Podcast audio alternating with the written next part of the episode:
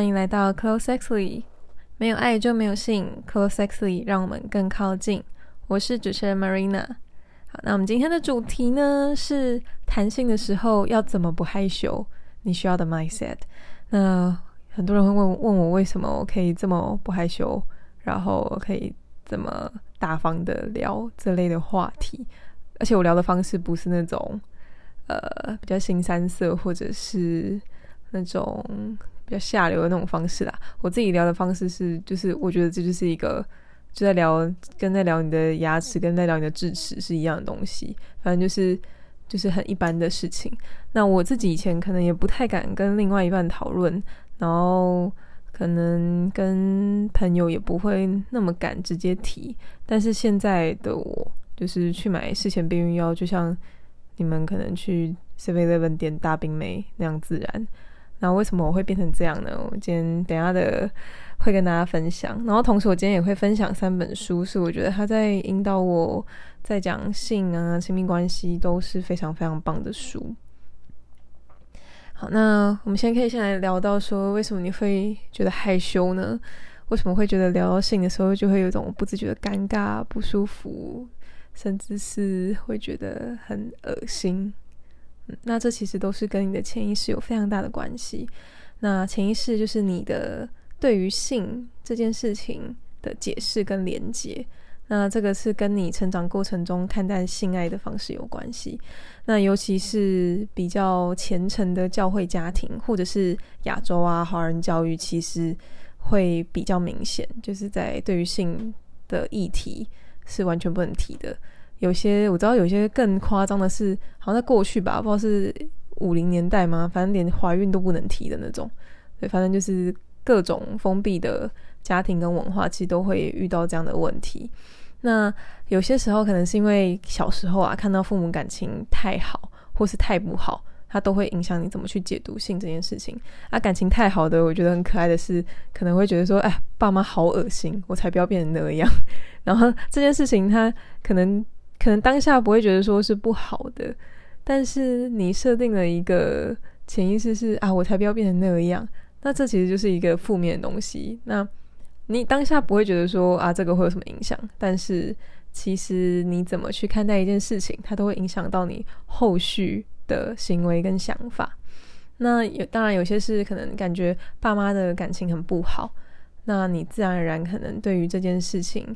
的感官也不会是好的。那有些比较严重的是，可能性虐、性虐待、性暴力，或者是性侵害，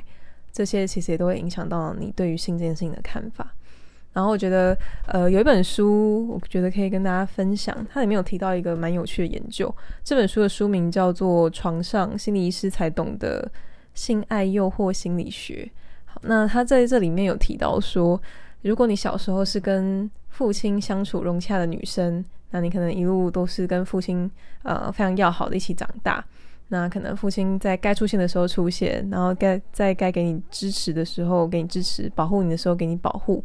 那么这样子的女生在长大之后，在寻求性爱上的的高潮的路上，障碍会少非常多，然后在性爱上的禁忌也会比较少，同时她更愿意把自己的全身交付给另一半，因为她比较有安全感。那如果是男生的话，那男性的部分，如果他在母亲身上有获得到温柔的爱，好，什么叫温柔的爱？就是我们从反反反向来解释好了。呃，不温柔的爱是什么？就可能妈妈是咄咄逼人的啊，然后掌控欲很强啊，像直升机父母啊，或者是非常的冷漠，就是都不理他，然后也忽视呃男性提出来的任何的需求。OK，那如果男生他在母亲身上有获得温柔的爱，那他自己本身也懂得尊敬他的母亲，那他在性上面就更容易跟另一半产生亲密的互动，就等于你把它想象成就是好像小时候他有嗯跟母亲的这个互动是亲密的，然后是有得到回应的，而且是温柔温暖的，那他同时他也更懂得要怎么去跟他的另一半相处，他不是只有讲性这件事情，而是讲亲密的互动。就是可能一些情趣啊，或者是肢体接触啊，或者是他也更懂得尊敬女性。好，那这个部分的话，就是男父母之间对于呃你的性上面这件事情的影响，呃，潜意识上的影响啊，还有过去的影响。那在童年的记忆其实也会影响哦。那童年的记忆的话，就是如果你过去有过可能被性骚扰、性侵害、性虐待这些，它真的都会影响。那如果你有这方面问题的话，真的要去找专业的人去帮你做治疗，因为这件事情它其实需要的需要调整的力道会比较大。好，那再来的话是出生的排行，我觉得这个非常有趣，就是你的出生排行其实也会影响到你对于性这件事情的的想法。那他这边有提到说，如果你是呃，如果你是独生子女的话，独生子女的话就会 很可爱，独生子女的话就是会比较有掌控欲。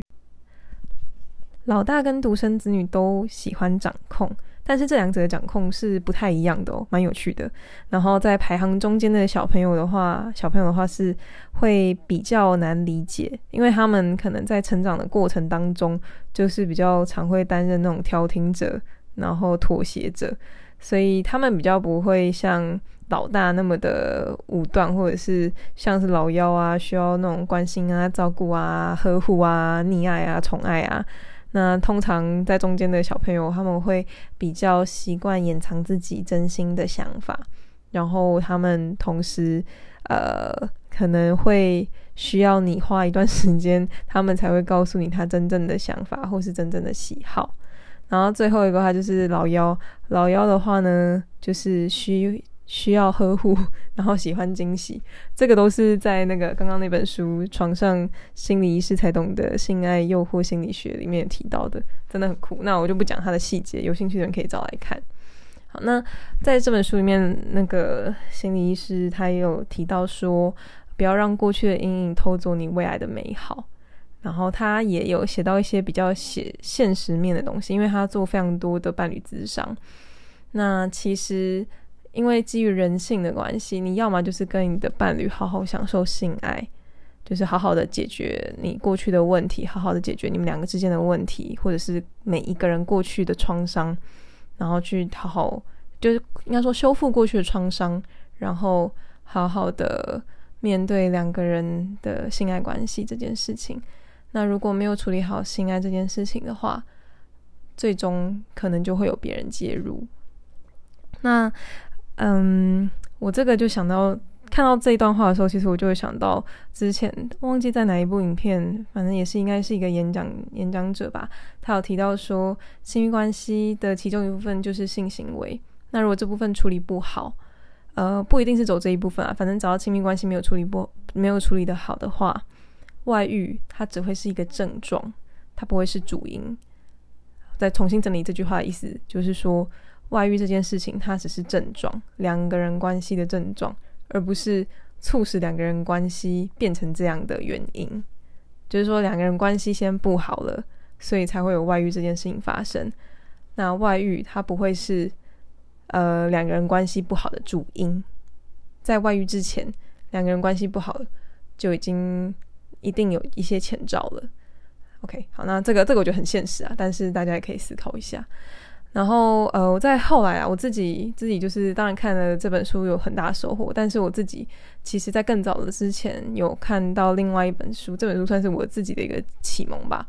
那我那时候就是是奥修的书，那奥修我不晓得这个时代还有多少人知道他，因为他在我出生之前就已经离开这个地球了。但是我觉得他的他的用字，他虽然是一个有点争议的人，如果有兴趣可以去搜寻，他真的是有点争议的人，但是我觉得他写的东西，呃，我自己是幸福的。那因为我之前曾经有被一个男生伤害过，所以说我那时候开始，呃，算是促使我去重新认识爱这件事情。那同时，因为我之前有一位非常好的老师，他过世之后，他所有的书里面最多的书就是奥修的书。所以说那时候就觉得，诶，这个人很有趣。那是因为之前想要重新认识爱，所以我就找了奥修的书来看。好，那他在里面呢有提到多提到非常多有趣的东西，我觉得直接念给大家听原文会比较，也不是原文啦，就是他念给大家听，听原文会比较有趣。好，那他这边讲到说，呃，好，那这本书的名字叫做。爱、自由与单独。他在第十二章“自然接受性能量”这个章节，还有提到说，出生唯一的方式就是透过性。生而为人类，你本来就会有性欲，因为当你受精的时候，你的爸妈不是在教堂里面听讲道或是祈祷，他们正在做爱。连去想你受精的时候，你的双亲正在做爱，似乎都很难。当时他们正在做爱，他们的性能量正相互融入于彼此。接着，你在一个性行为的高潮里受精，所以你的第一个细胞就是性细胞，然后从这个细胞又会衍生出其他的细胞，但基本上你的每一个细胞都是有性欲的，所以你全身上下的细胞都是性细胞，为数有好几百万。好，我非常喜欢他这样子的说法，因为就是就像你会呼吸、你会吃饭、你会上厕所，这都是非常自然的事情。那为什么要摆脱掉性这个东西呢？可以去思考一下，你会觉得性这件事情是恶心的，到底根源是哪里？是因为爸妈吗？还是因为你曾经有被哪个老师指正过？还是因为可能你之前有过什么样不好的经验？但是性这件事情，它本来就是超级无敌自然的东西。然后他在书里面有提到说，那有可能我们会这样子，呃，觉得尴尬的原因，是因为性它是出现在我们。呃，人生比较后面的时候，什么叫比较后面呢？就像我刚刚提到的呼吸、吃饭这两件事情，是我们出生就要开始做的嘛，就是就要开始呼吸，然后就要开始喝母奶，然后接着吃东西。但是性这件事情，它是出现在我们可能十二岁、十四岁之后。那在孩子还没有过着性的生活之前，假设这个社会都没有过于的压抑性。那造成人反而执着于性，那这个孩子就会完全没有注意到性，或是任何象征性的东西的存在，所以这个孩子可能就可以非常的纯真。那，呃，这边还有提到说，如果呃人们太过于压抑性的话，那就会有执迷的产生，因为压抑跟执迷是同时并存的。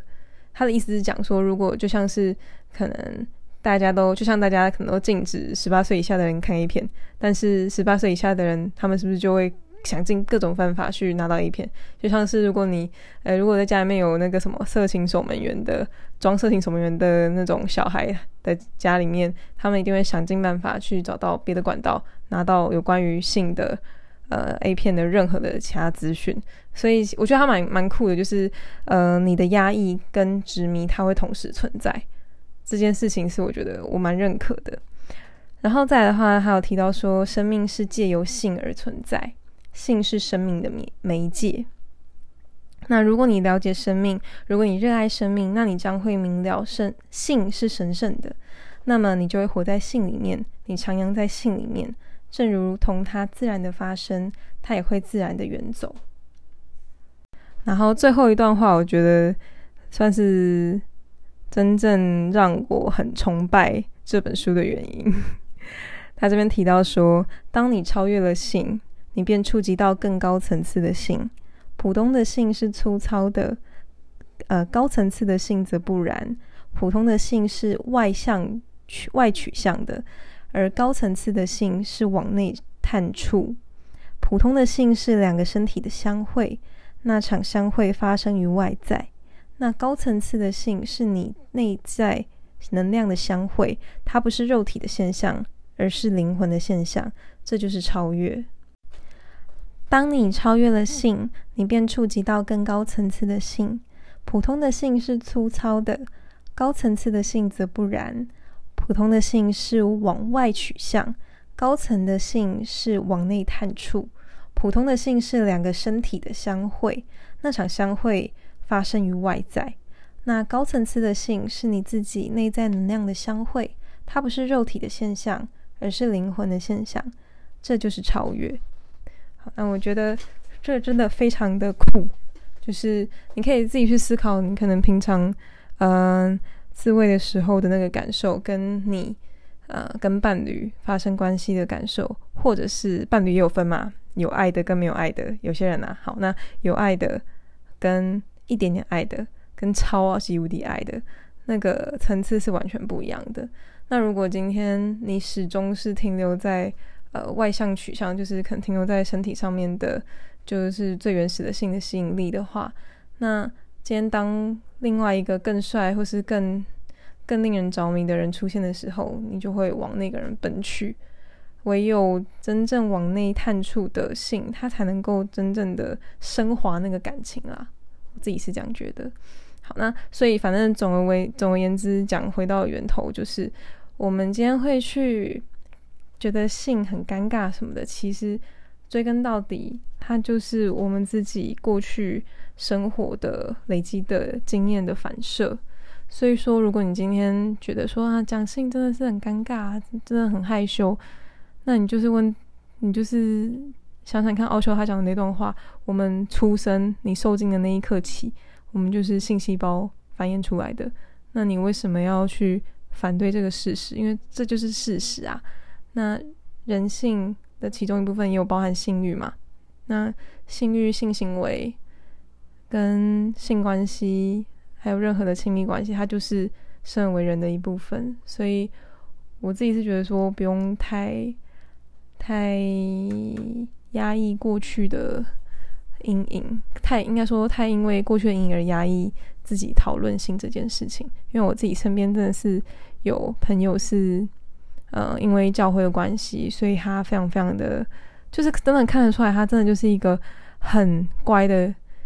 信徒和教教教友。嗯，对，反正就是很乖很乖。然后我就会觉得他。的另一半就会很辛苦。如果两个人都是都是在教会里面，然后两个人都是非常虔诚的守着嗯婚前性行为这件事情的话，那我觉得就还没有问题。但如果两个人间的步调不一致的时候，真的会非常非常的辛苦，因为其中一方好像被逼迫，另外一方好像在逼迫的对方，两个人都不会很舒服。那如果两个人今天是不舒服的关系，那他迟早有一点会崩溃。所以说，去谈论性这件事情的好处就是。呃，你可以随时随地的跟你的伴侣调整步伐，这样子他才有可能是长久的。不然你就是一直盖牌，就是你都一直在赌博，说哎，反正我觉得应该 OK，或者说你就是完全一直自己在单方面的猜测。那这样的话，感情是不可能永远你都会一直猜对，也不可能永远对方都一直容忍。所以说，希望大家透过今天的书的分享，可以比较了解到说。谈论性这件事情本来就不可耻，因为每个人人你存在在这里，都是因为你父母的呃性生父母的性交啊，对，就是这样。那如果你要否认这件事情的话，那你就是否认你自己的存在嘛，是吧？否认谈论性，那你就是否认自己的存在。OK，好，那我们今天的分享就到这边。然后呃，这三本书我觉得都非常的。